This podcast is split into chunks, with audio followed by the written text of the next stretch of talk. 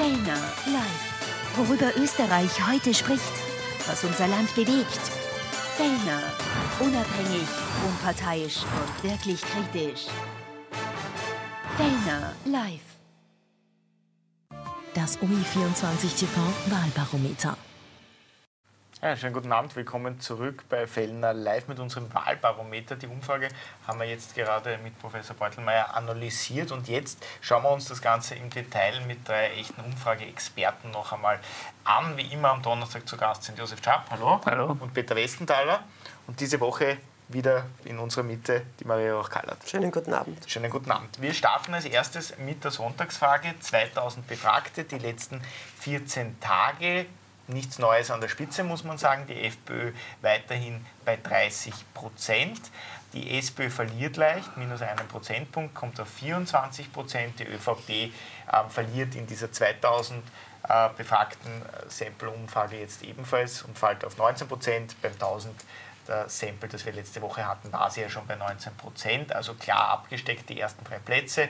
Die Neos bei zwölf, die Grünen bei neun, KPÖ drei und andere ebenfalls bei drei. Frau Rauch-Kallert, ich starte mit Ihnen, weil Sie letzte Woche nicht da waren, aber auch, weil natürlich das Ergebnis der ÖVP da schon ins Auge sticht. neunzehn Prozent, zweite Woche hintereinander jetzt schon ähm, eben unter dem zwanziger. Rotarten schauen noch schlechter aus, schauen wir uns dann nachher an. Jetzt ist die Frage, die erste natürlich einmal, kann man so etwas überhaupt noch drehen? Das ist ein Abstand mittlerweile von elf Prozentpunkten zur FPÖ. Ähm, ist das möglich mit einem Wahlkampf? Traue ich mich im Moment nicht zu sagen. Es ist nachhaltig unerfreulich, in den letzten Wochen unverändert schlecht äh, und äh, kann niemanden in der ÖVP freuen. Bestenfalls die Oppositionsparteien, das ist völlig klar. Aber äh, möglich ist in der Politik alles. Wir wissen in der Zwischenzeit, nichts ist unmöglich.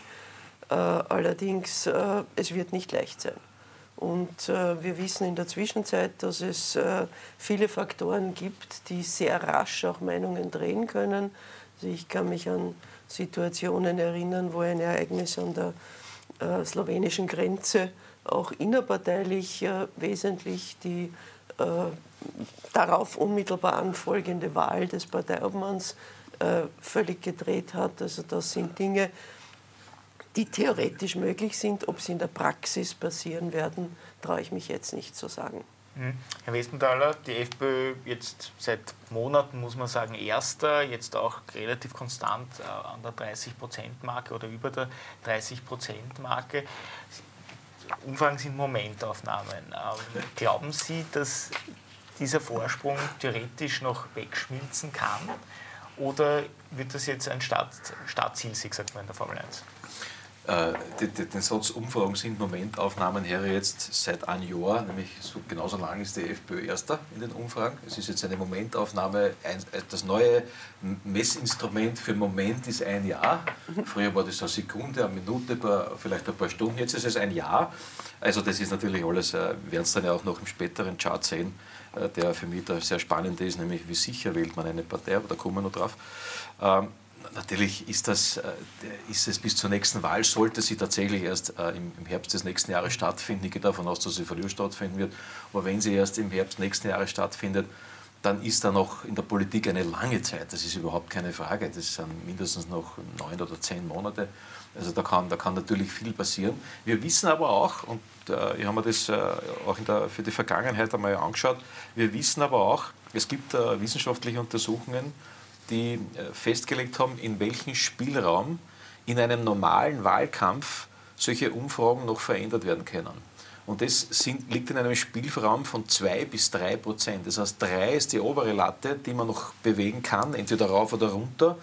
Meistens sind es zwei Komma fünf bis drei Prozent. Das war, ist gemessen worden von einer Gruppe in den vergangenen Jahren, nicht nur in Österreich, es gilt übrigens für ganz, für ganz Europa, was sehr spannend ist. Außer jetzt kommt die große Ausnahme, es passiert irgendetwas Dramatisches, da hat die Maria recht, es bricht der Krieg aus, es, also ja, Krieg an unserer Grenze möglicherweise oder was auch immer, Gott behüte, dass es nicht passiert.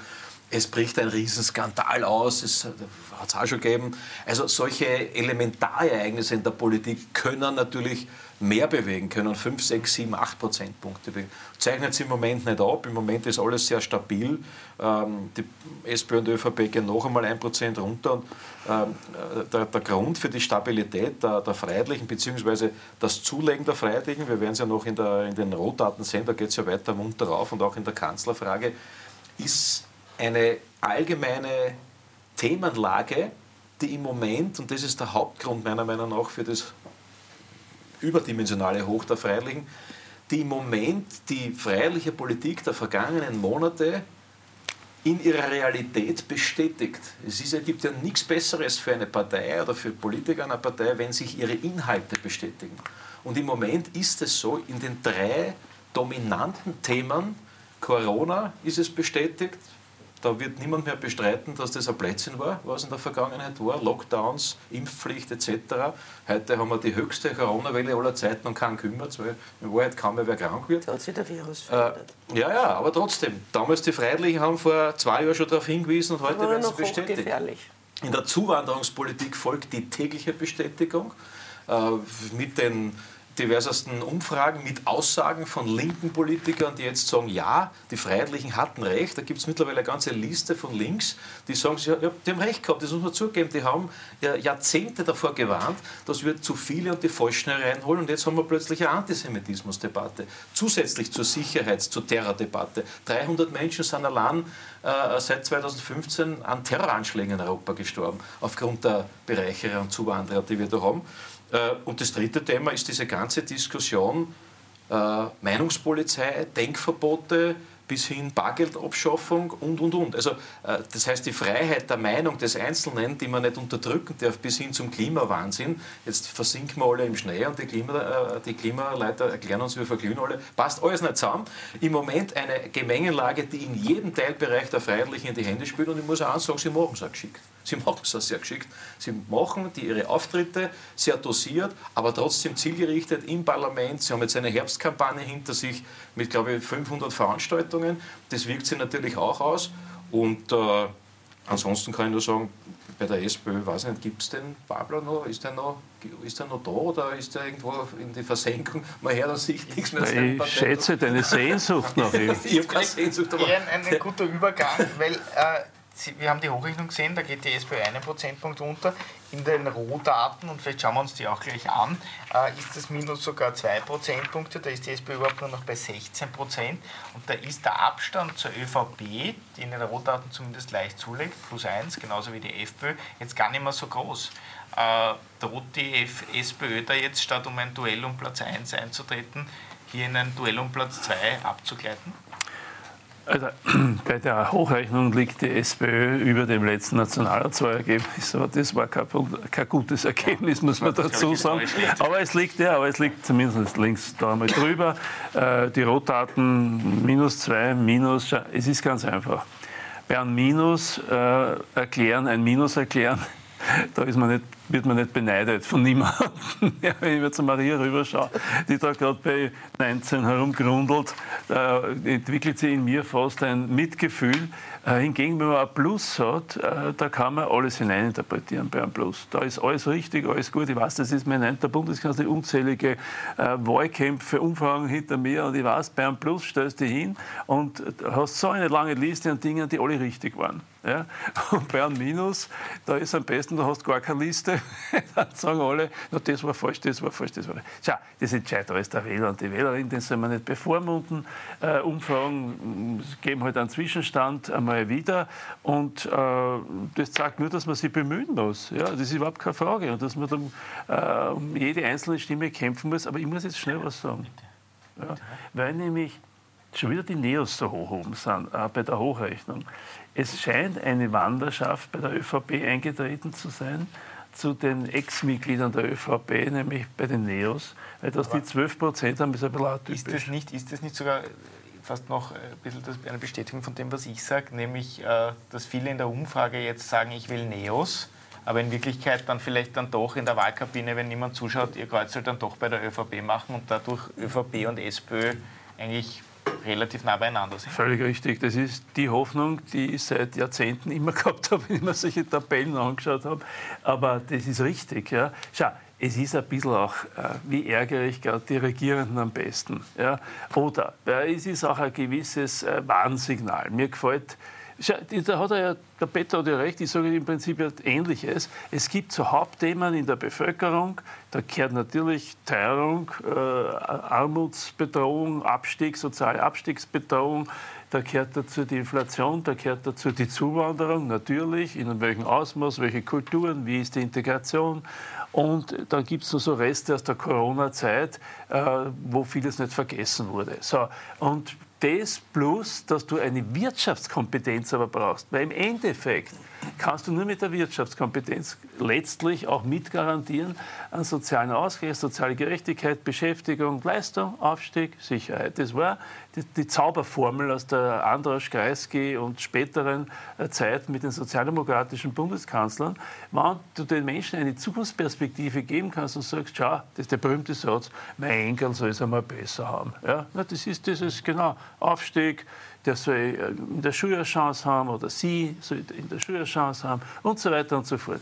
Und das zeigt, dass die alle sagen, ich bin jetzt angefressen gerade auf die ÖVP, auf den Kanzler, die Art und Weise, wie der mich da immer annuschelt mit den Inhalten, das ist nichts, das mag ich nicht. Und daher gingen sie zu den Ersten. Vielleicht sind sie zum Teil auch zur SPÖ gegangen, manche vielleicht auch zur FPÖ, von irgendwo muss ja das herkommen von der FPÖ, die hatte ja früher viel weniger, ja. Der KPÖ gebe ich ehrlich gesagt bei drei Prozent, bei der Themenlage keine Chance. Aber was bei den Rohdaten auch für wichtig ist, achtundzwanzig Prozent sagen, sie wollen überhaupt niemanden. Das darf man nicht auf die Seite schieben. Das sind nämlich äh, Menschen, das sind Wählerinnen und Wähler, die man sogar vielleicht gewinnen kann, so einen Teil. Ja? Sagen, hey, du magst niemanden, mag wenigstens mich. Ja? Ich meine, das ist so zumindest einmal ein Versuch, ein Versuch wert. Ja? Und, die Kühe. Ja, und und also achtundzwanzig Prozent ist ein echtes Warnsignal. Ja? Ein, für die Demokratie, für das Vertrauen in die Parteien, ein echtes Warnsignal. Und das ist übrigens mehr, als alle anderen Parteien haben in den Rohdaten. Das muss ich schon sagen. Aber am ersten Platz... Darf ich was aufgreifen? Ich weiß, es kommt wieder... sehr was Richtiges gesagt. Nein, ja. Ich würde bestätigen.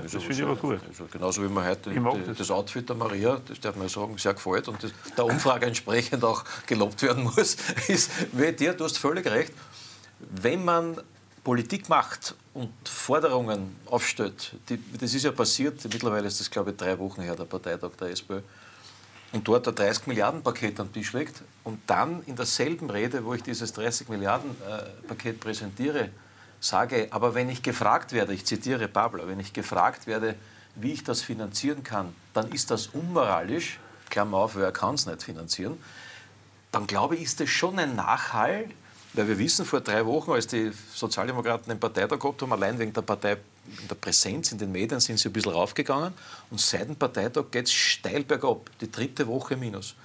Und das heißt, da muss ja was passiert sein. Und passiert ist offensichtlich etwas, dass diese, diese Ideen, diese Politik, die dort am Parteitag besprochen worden ist, nicht nachgehalten hat.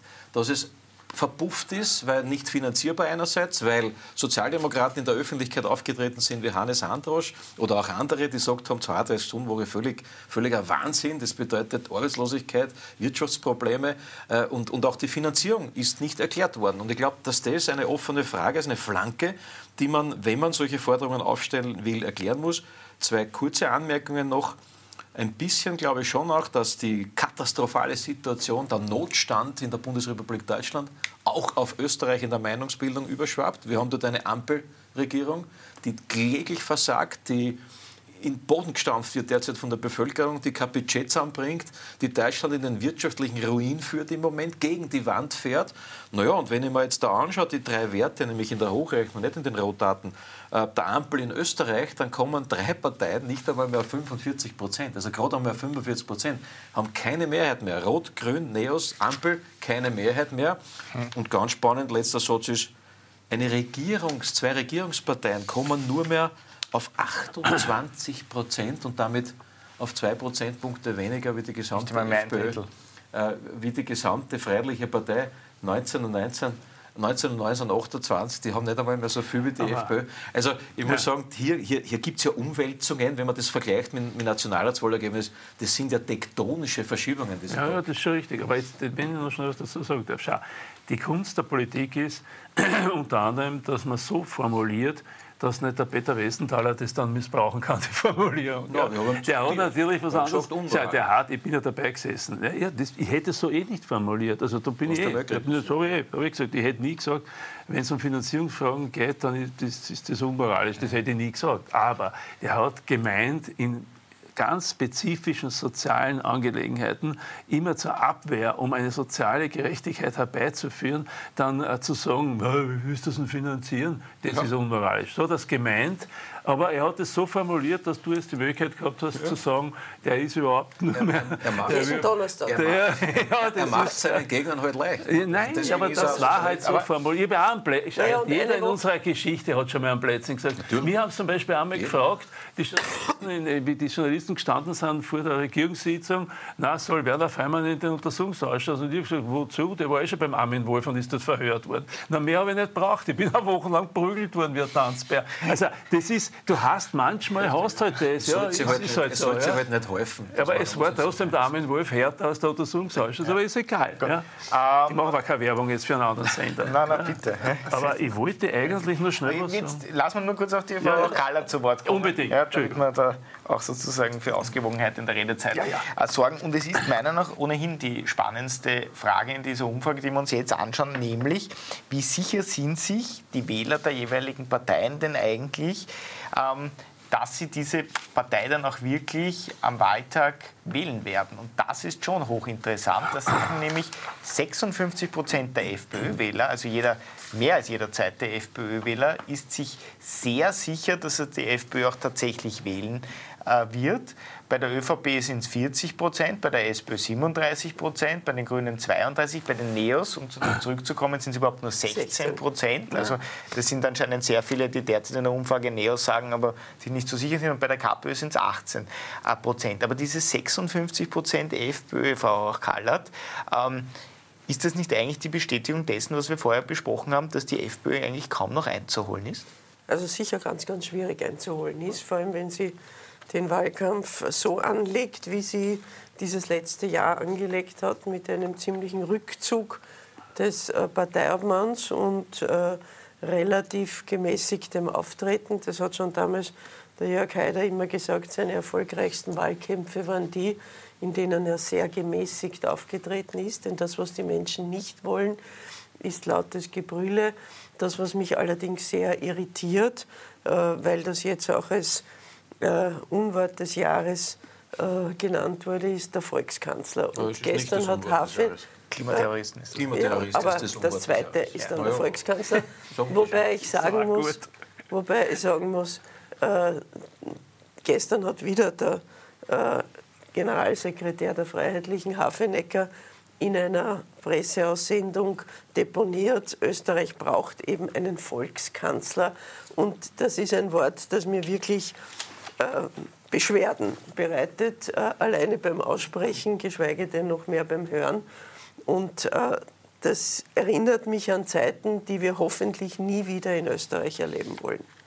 Herr Westenthaler, wollen Sie was dazu sagen? Das ist ziemlich lächerlich, weil naja, dieses lächerlich Wort, ist das äh, man kann es auf dem Kickl seiner Website anschauen, also der Facebook-Seite, ich habe das auch gepostet, äh, liebe Maria, ein, ein Blick in die Geschichte reicht und du wirst drauf kommen, dass es quer durch alle Parteien, nämlich auch SPÖ, Gusenbauer hat gesagt, er will Volkskanzler sein, auch in der ÖVP, um, auch in der ÖVP, um werd, auch in der ÖVP gibt es mehrere, die sich einen Volkskanzler wünschen und ich wünsche ihn mir auch und im Moment gibt es nur einen, der Volkskanzler sein kann, das ist der Herbert Kickl, weil der auch die Werte dazu hat. Und Volkskanzler, was heißt das? Das heißt ja nichts anderes, als dass das ein Kanzler für vom Volk gewählt, für das Volk ist. Ich habe da mit dem Begriff nicht einmal irgendein Problem, ähm, denn es ist jemand, der Empathie, Herz für die Menschen hat und der weiß, wo bei den Menschen der Schuh drückt. Und im Moment offenbar sagen das auch die Wähler, gibt es da nur einen und das ist der Herbert Kickl in den Punkten, die ich vorher genannt habe, weil er in allen in Bereichen, in allen Bereichen äh, richtig gelegen ist, in, der, in, der, in, in den politischen Feldern Corona, Zuwanderung, Teuerung, äh, meinetwegen Bargeld abschaffen, war auch der erste, das hat der, der Nehammer von ihm einfach nur abgekupfert. Äh, das eigentliche Wort des Jahres war Kanzlermenü, liebe Maria. Das war auch das Kanzlermenü war erster. Nein, es gibt zwei, schau, du musst einmal lernen, was überhaupt alles gemacht ist. Es gibt zwei Kategorien, das Wort des Jahres und das Unwort des Jahres. Aber, aber sie sagt ja nicht die Wahrheit. Das Wort des Jahres und das Unwort des Jahres. Das Wort des Jahres hat dein guter Herr, Herr Karli Korl, der Stotterer Nehammer, äh, gemacht, nämlich Kanzlermenü, weil er den Menschen, den Armen, die sich das Leben nicht leisten kann, zwei Empfehlungen gegeben hat. Wenn es Armsatz geht, es mehr hakeln und geht es zum McDonalds auf einen Burger. Das ist die Empathie, die, das Herz des Herrn Nehammers. Deswegen liegt er dort, wo er ist, bei den Umfragen, nämlich im Keller und wird es ja nicht mehr, mehr rappeln. Der Mann ist politisch mausetot, so tot wie nie zuvor. Punkt zwei. Punkt zwei ist das Unwort des Jahres, und das war nicht Volkskanzler, sondern das war Klimaterrorist. Übrigens auch ein Treffer, finde ich, weil äh, das ist ja gar, liegt ja gar nicht so weit weg von der Wahrheit. Also das ist die Wahrheit, und ich, bin, ich stehe voll zu dieser, dieser, diesen, übrigens auch die Mehrheit der Bevölkerung, vielleicht macht der Beutelmeier da mal eine Umfrage, sagen, ja, wir wünschen uns jetzt nach dieser Zeit der Empathielosigkeit, der Kaltherzigkeit, der Kaltschnäuzigkeit einer Regierung, die nichts anfangen kann mit den Problemen der Menschen, endlich eine Regierung, die sozial ist, die für die Menschen eintritt, die sie nicht zum McDonalds schickt, sondern die ihnen mehr Geld im Taschen lässt. Und das ist eben ein Volkskanzler. Und daher wirst du dieses Wort nicht schlecht machen können, vor allem, weil es jeder in dem Land schon mal verwendet hat in der Geschichte, jeder, jeder aus jeder Partei. Kannst nachschauen, gibt es eine ganze Liste. Wenn es der Kickl sagt, ist er, ist er Pfui, ist Nazi, typischer ÖVP-Jargon, wenn es alle anderen verwenden, naja, dann macht es ja nichts. Das wird nicht funktionieren. Diese Zeit der Meinungspolizei und der Denkverbote, die die ÖVP den Menschen oktroyieren möchte, die ist lang vorbei. Die wird doch gerade in den Umfragen abgehört. Und ein Satz noch zu dieser Parteipräferenz. Immer das nicht mehr aus, das muss man sich ja mal ausrechnen. Das ist ja, vielleicht kann man das nochmal einblenden. FPÖ sechsundfünfzig Prozent sagen, von, nämlich von den dreißig, die sie, die, die sie in der Umfrage nennen, sie werden sicher die FPÖ wählen. Was heißt das in Zahlen? sechzehn Komma zwei Prozent sagen heute schon, ein Jahr vor der Wahl, sie wählen fix FPÖ. Weißt du, was das Ergebnis der FPÖ bei der letzten Nationalratswahl war? sechzehn Komma zwei Prozent. Das heißt, die FPÖ hat die Wähler, die sie das letzte Mal gewählt haben, sicher bereits, weil sie sagen das so. Währenddessen bei den anderen Parteien, da wird es ja, da wird's ja finster. Wenn ich mir anschaue, die ÖVP, dann sind das gerade mal sieben Komma sechs Prozent der Wähler, die sich derzeit sicher für die ÖVP deklarieren. Und bei der SPÖ sind es acht Komma acht Prozent. Das ist ja sagenhaft, währenddessen bei Grünen und Neos, die sind überhaupt ganz weit entfernt vom Einzug mit eins Komma neun und zwei Komma acht Prozent. Das heißt, was heißt das? Die Freiheitlichen haben mittlerweile eine, eine Stammwählerbasis, von der sie ausgehen können, die es in der Geschichte noch nie gegeben hat. Das heißt, nichts Momentumfrage und Zwischenstand. Das hat sich in den letzten Jahren so gefestigt, dass dieses Ergebnis rauskommt mit den sicheren Wählern. Heißt aber noch lange nicht, dass man sich zurücklehnen kann und sagen kann, das lehne ich alles, sondern eine Wahl ist immer bei Null zu schlagen. Aber die Ausgangssituation zu beginnen beim Wahlergebnis vom letzten Mal mit sicheren Wählern noch allerweil, das wünscht sich jede Partei. Also ich bin überhaupt nicht betrübt über diese Liste der Parteipräferenzen. Das zeigt ja nur, dass in Wahrheit, wenn man sich bemüht und die, die richtigen Themen besetzt und entsprechende Politik macht, dass da viel Luft nach oben ist. Ah, ja, musst du nicht bei siebenunddreißig Prozent, das kann ja vierzig oder fünfundvierzig oder fünfzig dann sein, wo man dann vorhat, auch wirklich, denn viele entscheiden sich, die, die late decider, heißt das so schön in der Fachsprache, der weiß noch nicht einmal vor der Wahlzelle, wenn er wählt, und in der Wahlzelle wählt er dann. Ja? Das heißt, das ist immer das Problematischste, obwohl ich es liebe, diese Umfragen, ja? Wenn man ein bisschen einen Einblick kriegt, ein Gefühl kriegt und weiß, wie man vielleicht was korrigieren muss oder besser machen muss. Aber das zeigt ja, dass, dass alles möglich ist. Es kann ja sein, dass die FPÖ auf ihre Stammwähler sitzen bleibt und dann siebzehn, achtzehn Prozent hat am Wahltag. Kann sein. Das hast du selber der, gesagt. Der Wunsch ans Christkind nein, nein, von nein, Josef nein, Czapin, nein, nein, vor dem Christbaum steht. Also ich kenne die Beziehungen zwischen Christkind und den Kickl nicht, aber ich weiß jedenfalls eins, ja, dass das eine Möglichkeit ist, die ja. du selbst vorhin angedeutet hast. Der Babler, mal es, ist auch eine na, warte mal, es ist auch eine Möglichkeit, dass die alle zurückgehen von den Neos wieder, ich nehme an, zur ÖVP oder was, und dann sind die plötzlich wieder ein bisschen stärker da. Das weißt du ja nicht. Ja. Aber es ist natürlich ein, eine Aufforderung, etwas zu tun. Ja. Und so gesehen sehe ich das. Aber Respekt, Anerkennung, er hat es geschafft, dass er da eine Stammwählerklientel aufgebaut hat. Das hat er mit seiner Politik bis jetzt äh, geschafft. Die Frage ist, ob er dann beliebt genug ist, dass er dann die restlichen zehn, fünfzehn Prozent kriegt, die er dann braucht, damit er auf die dreißig kommt. Das wird man sehen. nach deiner These, man fängt bei Null an, also wird Umfrage. Man sehen. Ja. Nein, nein, du musst die Entscheidung. Nach der Umfrage ist er bei dreißig, ne? Nach der ja. Umfrage, aber da, bei der Präferenz, ist er nicht bei dreißig. Ja. Also ist er bei sechzehn. Das hast du alles vorher gesagt. Ich zitiere immer nur bei die den, Originalquelle. Bei den sicheren Wählern. Das ja. sagt ihr, lieber Freund, bist du bei acht mit dem ja, aber was habe ich von einer... Ja, aber von... Aber, aber jetzt musst du aber, jetzt musst du aber selber ist, lachen. Was habe ich von S P Ö einer... Ich habe von unsicheren Wählern habe ich nichts. Weil ich sitze am Wahltag dort, schaue auf die Wahlzeile ja. und dann kommen fünf unsichere. Na, was soll ich jetzt mit dem machen? Ich muss dich nur enttäuschen, es gibt schon ein zweites Chart. Das solltest du vielleicht ja, auch das schauen wir dann eh klar. Nämlich die Sonntagsfrage sicher bei allen Wählern. Hey. siebenundsechzig ja. Prozent, mehr als zwei ja, Drittel ja, sagen, sie ja. haben jetzt schon entschieden. Ja. Das hat es noch nie in der Geschichte Nein, gegeben. Nicht, die nicht. siebenundsechzig Prozent haben wir meistens gehabt, drei Wochen vor der Wahl. Peter, alles ist irgendwann einmal das erste Mal in der Geschichte. Ja, ja. Ja. Und mag sein, dass das, nein, mag sein, dass das so hält. Ich weiß warum. Der äh, sechsundfünfzig Prozent Stammwähler, ich weiß es. Das sind so Themen gewesen, eine ganze Liste an Themen, die hätte die Sozialdemokratie auch besetzen können. Das war Zum immer Beispiel. meine Kritik. Bin da gesessen, das war immer meine Kritik. Ja. So, wenn man das denn überlässt, dann sitzt er oben auf dem Thema, winkt vom Thema runter, wie auf einer Wolke, und sagt, hallo, ich bin da alleine, wo sind die anderen? Ja, und du winkst von unten und sagst, das war, ich glaube, ich habe diesen Aufzug zur Wolken verpasst. Also das kann ja aber noch korrigiert werden, wenn man ein komplettes Jahr da, und, äh, und wie das die ÖVP mit Nehammer macht, weiß ich nicht, ja, weil was will der korrigieren, außer sich selbst? Darüber sprechen wir jetzt eh, wir sprechen als nächstes über die Spitzenkandidaten. Ganz ja, kurze gut, Werbepause, dann schauen wir uns die Kanzlerfrage an und was da steht und welche der Spitzenkandidat seine Partei nach oben zieht, wer sie nach unten zieht und wer auf Parteiniveau ist. Ganz kurze Werbepause, dann geht's gleich weiter.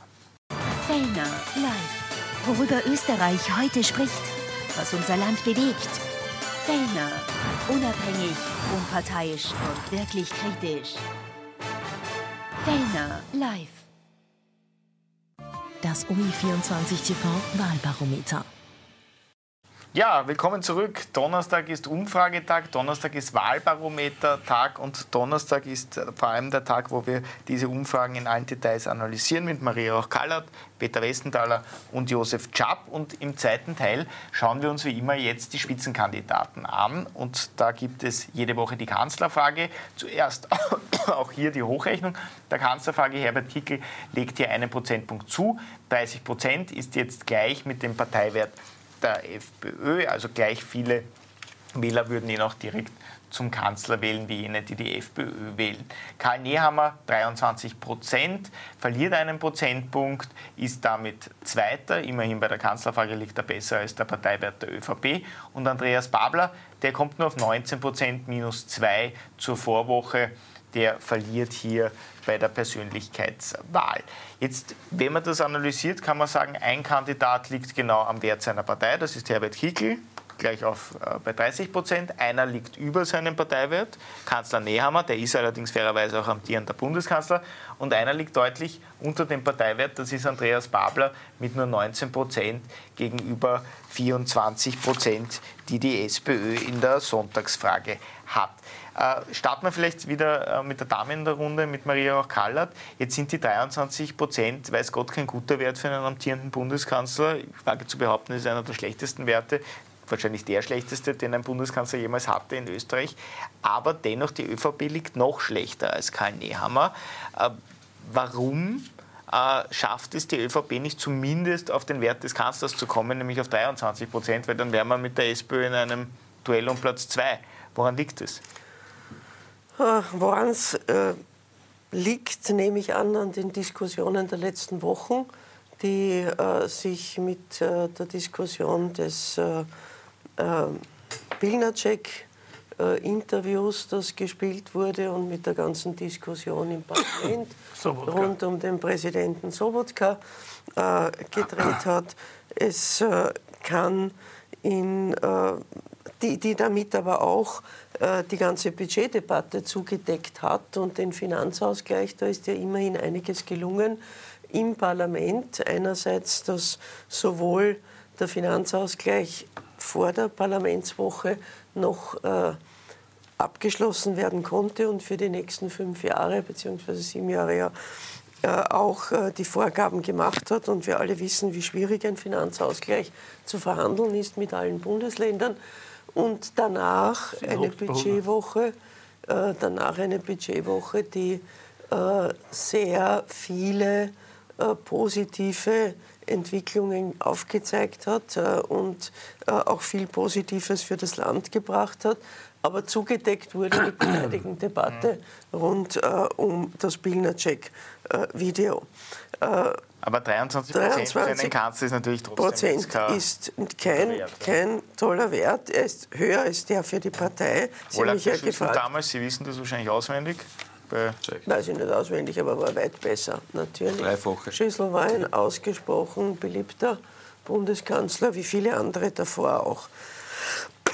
Andreas Babler, dass der äh, gesunken ist in den äh, Rot, also in den Rotarten ist er ja gestiegen, aber in der Einschätzung, weil er eben nach dem Parteitag kaum mehr präsent war und weil äh, die Aussagen, die sowohl äh, er getroffen hat am Parteitag, wir haben vorhin darüber diskutiert, äh, wie äh, die Finanzierung der Vorschläge, die er gemacht hat, äh, wie er die nicht begründen konnte und auch gar nicht begründen wollte und äh, gleichzeitig natürlich äh, verschiedene Ideen aufgepoppt sind am Parteitag der Wiener SPÖ mit Abschaffung der Matura und äh, Noten, Abschaffung der Noten oder Veränderung der Matura und Abschaffung der Noten.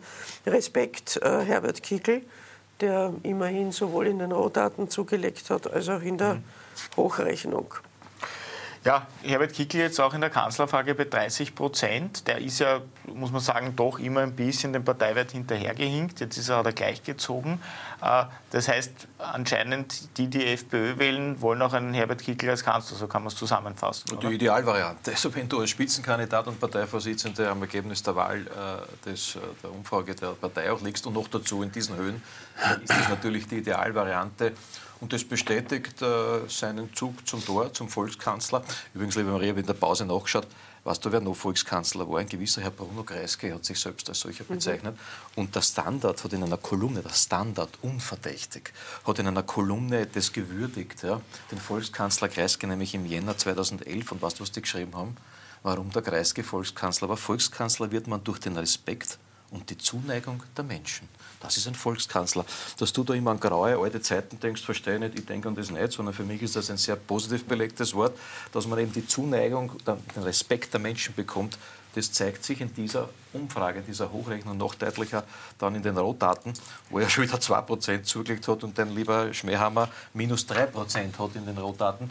Warum? Weil jetzt auch voll eines deutlich wird, nämlich die Menschen kommen immer mehr drauf, dass es ihnen nach zwei Jahren Kanzler Nehammer schlechter geht als vorher. Und zwar deutlich schlechter. Ja. Das ist in Wahrheit, das ist, die, das ist die Erklärung. Es geht den Menschen schlechter.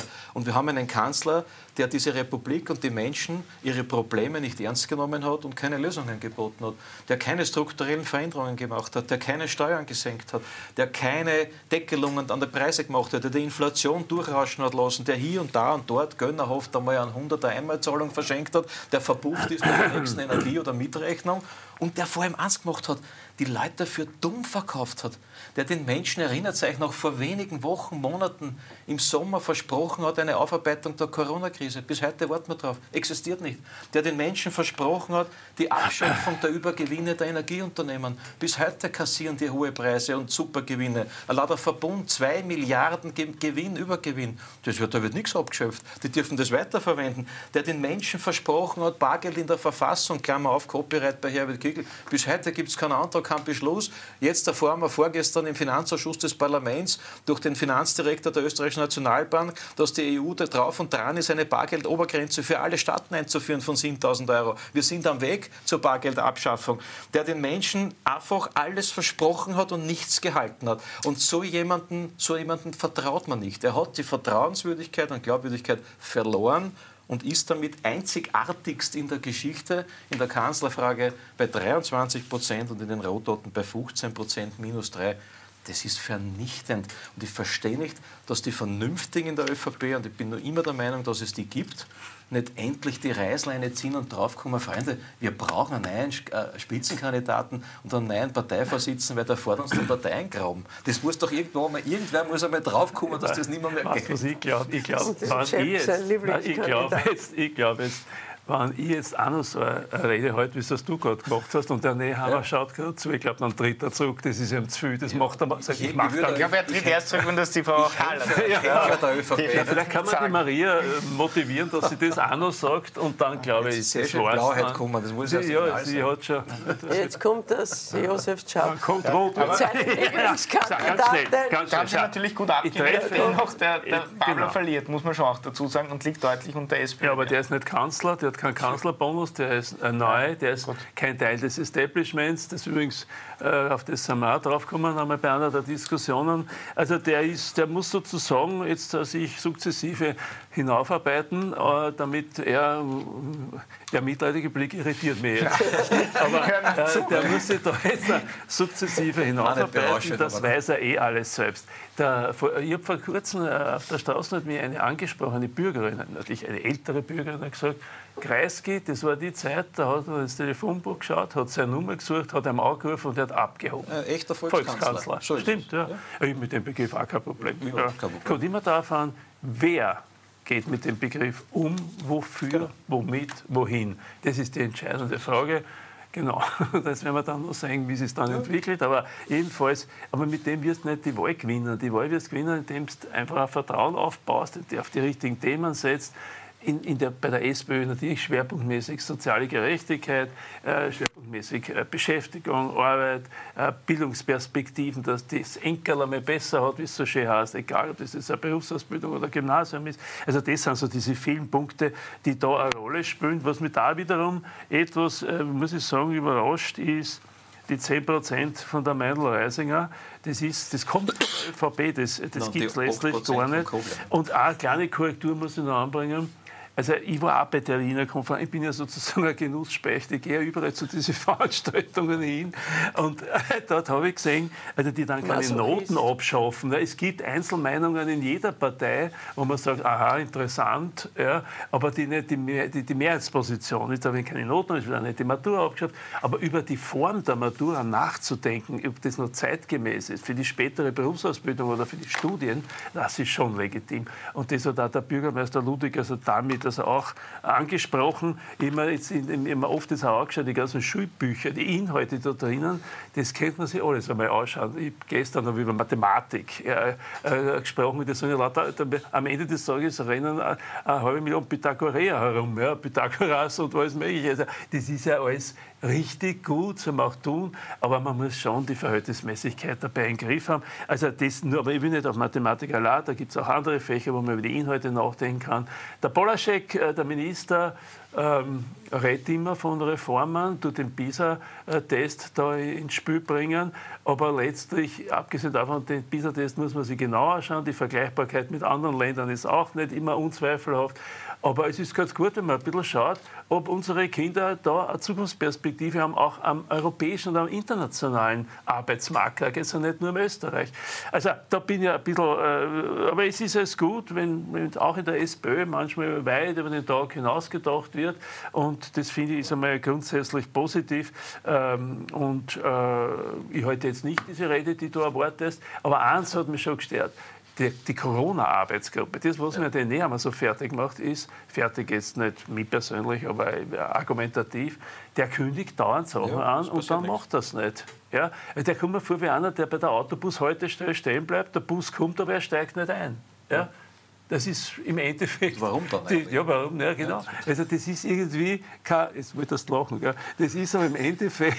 Ist das, im Endeffekt ist das die, die Logik, wenn er sagt, ich mache eine Corona-Arbeitsgruppe, dann haben ihm die Berater gesagt, Herr, sei vorsichtig, das macht... Das tut es lieber nicht. So, dann sollte er, dann sollte er eigentlich... Das ist ja an die Akademie der Wissenschaften. Ja, aber dann... Aber dann ja, dann genau, ja, also das ist versenkt. Vergraben. Ja. Man nennt das versenkt. Aber Nein. dann sollte er wenigstens dafür sein, dass es diesen Untersuchungsausschuss gibt zu Corona und Covid und zu diesen ganzen Dingen und nicht jetzt den Stocker scharf machen. Ja, das ist ja der Partei äh, Peperoncino, der also da sozusagen, der sozusagen sagt, das machen wir einen eigenen Ausschuss. Und da holen wir uns...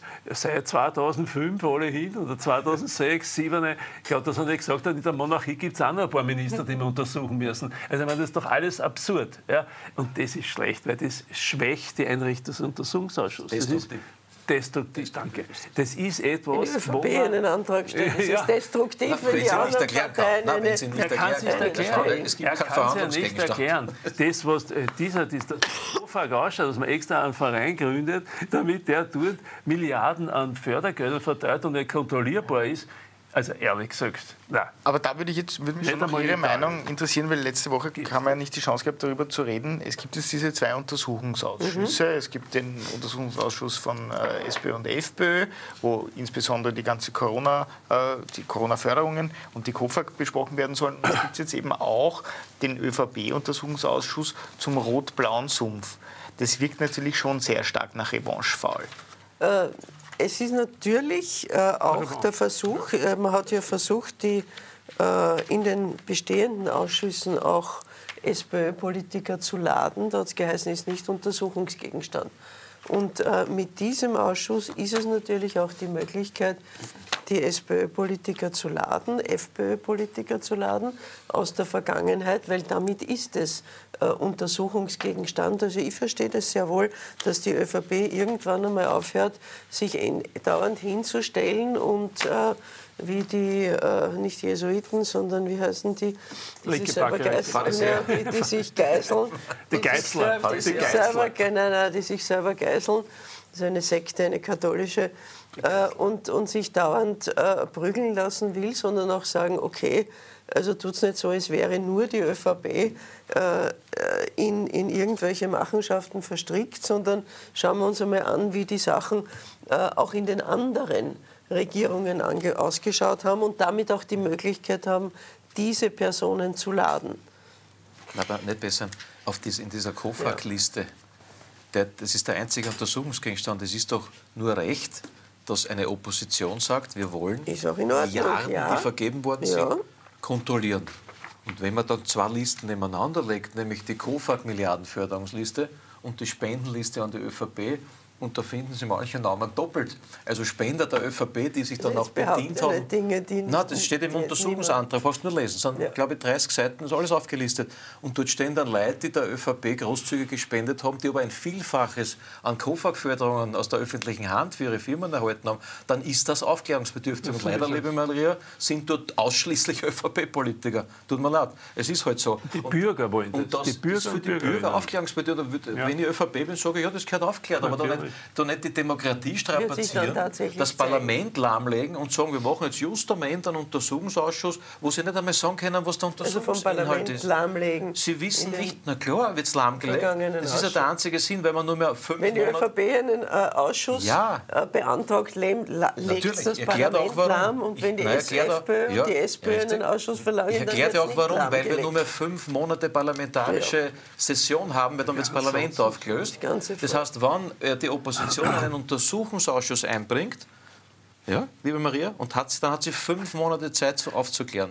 Wenn dann die ÖVP um die Ecken kommt und einen zweiten Untersuchungsausschuss einbringt, was ist dann? Dann halbiert sich die Aufklärungszeit. Und das nenne ich natürlich blockierend, destruktiv. Im Übrigen, nur zur Erinnerung, die ÖVP ist seit gefühlten dreitausend Jahren in der Regierung und ist bei, in allen Regierungen, die da jetzt untersucht werden, so in der Regierung gewesen. Hat Kanzler, Finanzminister gestellt und will auf einmal einen Untersuchungsausschuss gegen ihre Regierungszeit. Es ist ja sowas Absurdes. Also das ist lächerlich, destruktiv. Peter. Und letzte, ich wäre froh, wenn Sie die alle zusammensetzen und machen aus zwei einen Untersuchungsausschuss. Das wäre doch aber noch besser. sechsunddreißig Jahre. Was? Ich sage jetzt, ja. Gefühlt darf, darf ich jetzt, darf jetzt was, ein altgriechisches Wort verwenden und ein bisschen was Lateinisches.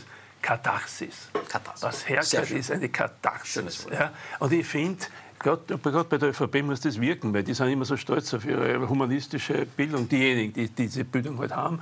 Und das, finde ich, ist Katharsis. Und dann ist noch der Vorsitzende von beiden ja. Untersuchungsausschüssen, ja Sobotka, ja. groß caputere, Sobotka, Paciencia Nostra. Cicero, würde ich sagen, wie lange willst du unsere Geduld noch missbrauchen? Der sich immer sehr ordentlich an die Verfahrensregeln gehalten hat. So, ja. Zum Unterschied von anderen. Nein, das sagt der Verfassung. Es ist in den Protokollen nachzulesen. In der Kritik stehend ja, kann ich doch nicht als solcher, der eigentlich ein Teil von solchen Untersuchungen sein sollte oder vielleicht sogar ist, noch den Vorsitz anführen. Also ich bin nicht, ich bin kein, ich habe persönlich gegen ihn gar nichts, mit ihm nie irgendeinen Streit oder sonst was gehabt. aber ein bisschen, wie soll man sagen, ein Feingefühl, Fingerspitzen, Fingerspitzen ja, ja. Gut, gut dazwischen, Fingerspitzengefühl war angebracht. Ja. Und alle sagen, auch in der ÖVP, sagen die, wie lang, die haben ja versucht, dass er geht. Die haben ja versucht, dass er zurücktritt. Und der hat dann seine Brühen ganz aufgegeben. Ja. Das heißt, Peruken. Er macht gar nichts. Die Peruken ist in der Putzerei von Ludwig dem vierzehnten Ja. Ja. Und der bleibt dort sitzen einfach. Ja, und ehrlich gesagt, puh, und dann noch Vorsitz im Untersuchungsausschuss. Also das ist eine Ansage. Und das erklärt dann, warum ja. wir da sitzen mit diesen schlechten Umfragedaten für die ÖVP. Der Nehammer muss das ausbaden, was der Sobotka eingebrockt hat, unter anderem. Außer das, was er selber eingebrockt hat. Ich bin ja dafür ein Hinweis für einen Professor, dass das nächste Mal nehmen, Nehammer das Bild vom Sobotka gehängt und in die Umfrage. Das sind ja mittlerweile treten, die am Doppelpack auf. Ja, also der Nehammer hat ihn ja verteidigt und hat gesagt, er steht voll hinter ihm. Das heißt, die gehen jetzt Hand in Hand in die Wahl, Hand in Hand in den Untergrund. Ja, das Bild hinter den Nehammer. Ja, hinter den Nehammer. So, dann machen wir eine letzte Werbepause und dann kommen wir zurück zum dritten Teil. Und da sprechen wir über die Frage, wie geht es denn nach der Wahl weiter? Wie kann es nach der Wahl weitergehen? Da gab es gestern eine sehr spannende Diskussion hier, wo wir auch über eine mögliche rot-blaue oder blau-rote Koalition gesprochen haben. Und es gibt ja Stimmen aus der ÖVP, da werde ich dann gleich die Frau Rauch-Kallert dazu fragen, die schon sagen, wir wollen auf jeden Fall den Kanzler stellen, auch wenn wir Zweiter oder Dritter werden. Ganz kurze Werbepause, dann geht's gleich weiter. Fellner live. Worüber Österreich heute spricht, was unser Land bewegt. Fellner. Unabhängig, unparteiisch und wirklich kritisch. Fellner live. Das o e vierundzwanzig Punkt T V Wahlbarometer. Ja, willkommen zurück. Dritter Teil unseres Wahlbarometers. Maria Rauch-Kallert, Peter Westenthaler, Josef Czap sind im Studio. Wir haben jetzt schon die Umfragedaten analysiert, wir haben über die Spitzenkandidaten gesprochen. Jetzt versuchen wir das Ganze ein bisschen zu interpretieren, was nach der Wahl passiert. Und da hat die Isabel Daniel vergangene Woche einen sehr interessanten Insider geschrieben in der Tageszeitung Österreich, basierend auf Gesprächen mit ÖVP-Politikern, wo mehrere ÖVP-Politiker sagen, naja, man könnte ja durchaus das Modell Kärnten heranziehen, wo damals Zernato als Dritter äh, der Landeshauptmann geworden ist, um Haider zu verhindern. Klammer auf, Sie waren in einer Regierung mit Wolfgang Schüssel, wo ja auch Wolfgang Schüssel als dritter Kanzler geworden ist. Ist das ein Denkmodell, dass die ÖVP als Zweiter oder Dritter nach einer Wahl dann einfach mit einer SPÖ, Grünen, Neos, wie auch immer es sich ausgeht, eine Mehrheit gegen Herbert Kickl suchen könnte und sich so den Kanzler abhockert, weil einfach keine andere Partei derzeit mit Herbert Kickl koalieren würde? Also ich glaube, es ist jetzt hinfällig, darüber zu diskutieren, wenn Sie mich fragen, die Umfragen, so wie sie jetzt sind, wenn die ÖVP wirklich mit einem derartigen Ergebnis tatsächlich aus der Wahl herausgeht, wie jetzt die Umfragen sind, was ich nicht glaube und was ich vor allem nicht hoffe, in dieser Situation sollte einfach die ÖVP in die Opposition gehen und sollte mal schauen, wie sich andere Regierungen bilden und äh, da die Chance geben, sich erneuern. Äh, das, was jede Partei nach einer gewissen Zeit auch braucht. Also, also das heißt aber schon, bei so einem Ergebnis würden Sie sagen, da wäre der öffentliche Aufstand zu groß, wenn man dann... Es wird, es wird das Ergebnis sein. Ja. Wenn, wenn Klar, das den Umfragen, wenn Umfragen das Ergebnis ja. so entspräche, wie hier die Umfragen sind, Äh, sehe ich auch gar keine Chance, wie sich irgend, da ginge sich ja nicht um eine FPÖ-ÖVP-Regierung aus, geschweige denn eine SPÖ-ÖVP- und Neos-Regierung, geht sich nicht aus, ist nicht machbar. Ja, man kennt die Grünen noch ins Protokoll. Ja, also eine Vierparteienregierung. Ja, ich sag theoretisch. Also, ja. ich, bei allem Respekt an Maria gegenüber, und dir traue ich das sowieso zu, dass du auf solche Ideen kommst, aber das, irgendwie ist da die Handschrift vom Fleischmann, vom Chefstrategen im Hintergrund. Der sagt, wir gehen einfach in die Wahl mit Folgendem hinein. Der Schüssel hat das übrigens damals auch gesagt, wenn ich Dritter bin, gehe ich in Opposition.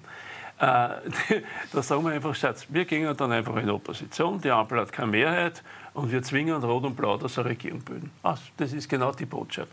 Und wer das nicht will, der muss einfach ÖVP wählen. Ja, das ist leider so. Ja, ja genau so ist es. Genau so ist es. Fle- gezeichnet, genau Copyright, so ist es. Fleischmann, Frischmann, alle Männer, die da mal drum rennen und nachdenken. Und genau das ist der Gag. Und dafür gibt es auch die Person. Darf ich denn ehrlich den Namen schon sagen? Ich bin schon ganz aufgeregt. Ja. Bitte. Dafür, dafür gibt es ja auch, auch die Person.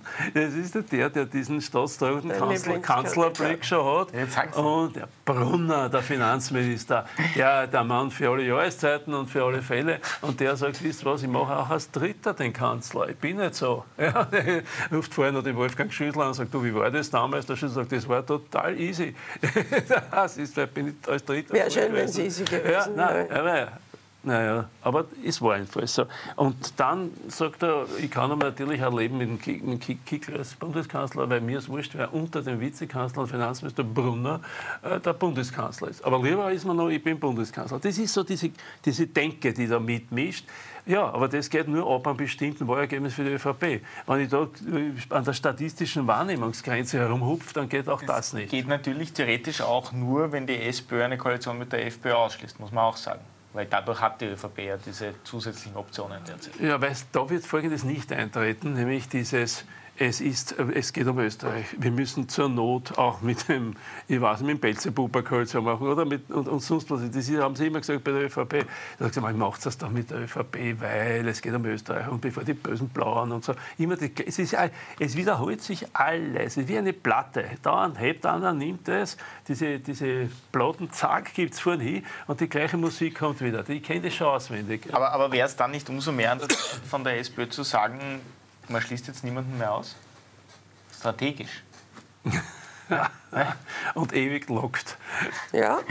Der Moderator. Sag's, sag's oder Redakteur, doch. Chefredakteur. Sag's nein, nein, doch. Ich bin der Meinung, dass alle diese Gedankenspiele immer nur passieren auf folgende Überlegung, wie schauen die Schnittmengen aus, was für Personen sind es und was für ganz wesentliche Grundwerte sind dann da drinnen und, und, und. Und dann musst du sowieso mit allen Parteien reden. Weil das Interessante ist, was nie bekannt gewesen ist, dass ich als vierzehnjähriger als Klubobmann immer auch in Übereinstimmung mit dem Parteivorsitzenden und damals Kanzler auch, auch mit den Grünen, mit den Blauen, mit allen geredet habe. Welche Schnittmengen gibt es? Ich habe dann immer berichtet, was für Schnittmengen es gibt.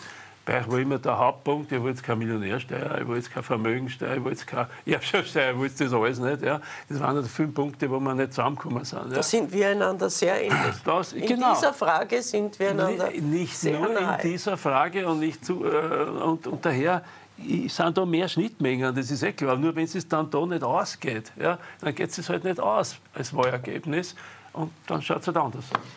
Kann das theoretisch eine Möglichkeit sein, dass sich überhaupt keine Zweierkoalition ausgeht nach der Wahl?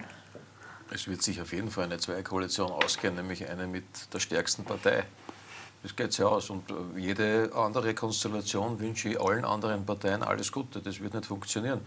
Ich bin überhaupt der Meinung, mit diesen Planspielen, das macht man gern, das macht der Frische und der Fleische gern. Die Männer. Und in den Parteizentralen, das interessiert nur die Bevölkerung. Null.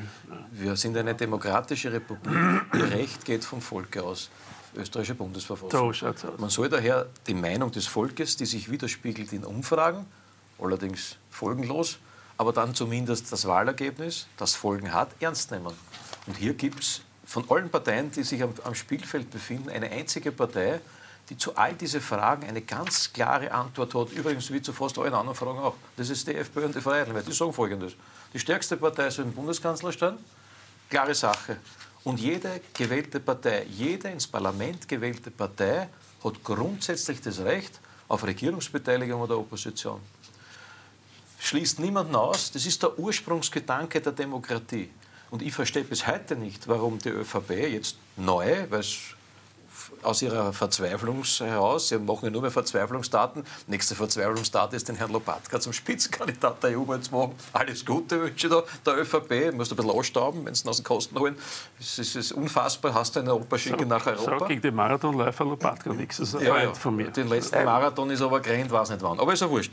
Ähm, tut mir leid, das ist nicht wirklich eine Ansage. Das ist, halt, das ist ein Signal, wir geben die Wahl auf. Das ist die Wahrheit. Wir werden Dritter und wir verlieren. Und die, die größte Blamage für die ÖVP ist einmal schon im Juni. Entschuldige, Lopatka war Europastaatssekretär. Ja, ja, ja. Hast du einen Opa schicken nach Europa? Wirkliches Zeichen der Erneuerung. Aber macht's, was wollt. Es ist, die ÖVP regiert, agiert und politisiert seit Monaten, seit mittlerweile zweieinhalb, drei Jahren an der Bevölkerung vorbei. Sollen sie bei der E U-Wahl machen, habe ich nichts dagegen. Das heißt, diese Planspiele, das ist das, was den Menschen so aus den Häusern hängt. Und das jetzt in der ÖVP tatsächlich, und ich habe es ja auch gehört, also die, der, der Kommentar völlig richtig, schon diskutiert und überlegt wird, wie drehe ich an den, an den Rädern der Demokratie um nur ja die stärkste Partei, die mit über dreißig Prozent möglicherweise, genau, wie bleibe ich Kanzler? Die wollen ja Kanzler werden, was aus dem Parlament fliegen, wollen sie auch noch Kanzler werden. Ja. Das ist ja, statt dass man so wie die Maria, und da sind wir einer Meinung, bin auch der Meinung, mit diesem Ergebnis ist es ein Oppositionsauftrag für die ÖVP. Ja, und ich muss ehrlich sagen, nach diesen dreitausend Jahren Regierung gehört es endlich einmal dorthin. Und ich glaube, die Bevölkerung hat einen großen, eine Sehnsucht und einen Wunsch nach politischer Wende. Weg von dem, was war, und in Wahrheit beide Parteien, nämlich Schwarz und Grün, nicht mehr in einer Regierung zu haben. Deswegen sind sie beide nur mehr bei achtundzwanzig Prozent miteinander einer Regierung. Bei achtundzwanzig Prozent. Beide in die Wüste zu schicken und nur ja keine Leidensverlängerung mit einer dieser beiden Parteien. Und daher... Ich sage das immer, ich bin dafür, dass Österreich tatsächlich eine politische Wende erlebt, weg von dem bisherigen zu etwas Neuem, zu etwas Positivem, Optimistischen, zu einer Politik der sozialen Wärme, der Empathie. Und warum soll es nicht einmal eine, eine, eine, eine blau-rote Regierung geben? Ich bin dafür, ich bin echt dafür, das einmal zu probieren. Ich glaube, den Menschen würde es in diesem Land nach fünf Jahren einer solchen Regierung deutlich besser gehen, als nach zwei Jahren. Nee, haben wir was kannst du gegen diese Einladung sagen? Jetzt quasi der Frischmann, weil genau das möchte er nämlich hören. Damit man, muss ja aber, man muss ja ehrlich sein, nicht? Man kann nicht immer nur so parteitaktisches Spielchen spielen. Ja, ich finde das auch widerlich. Wieder, so einreden, wieder. Frischmann muss man sagen, ich glaube, der sitzt mittlerweile beim Kurz, der Fleischmann ist noch in der ÖVP. Der Frischmann ist der Fleischmann, Frischmann, es ist ja völlig wurscht, die denken ja alle gleich. Ja, die denken ja alle gleich. Wir sind am Ende angelangt, vielen Dank, war eine spannende Analyse. Bei uns gibt es eine kurze Werbepause, wie immer, und dann geht es hier gleich weiter auf o e vierundzwanzig Punkt T V.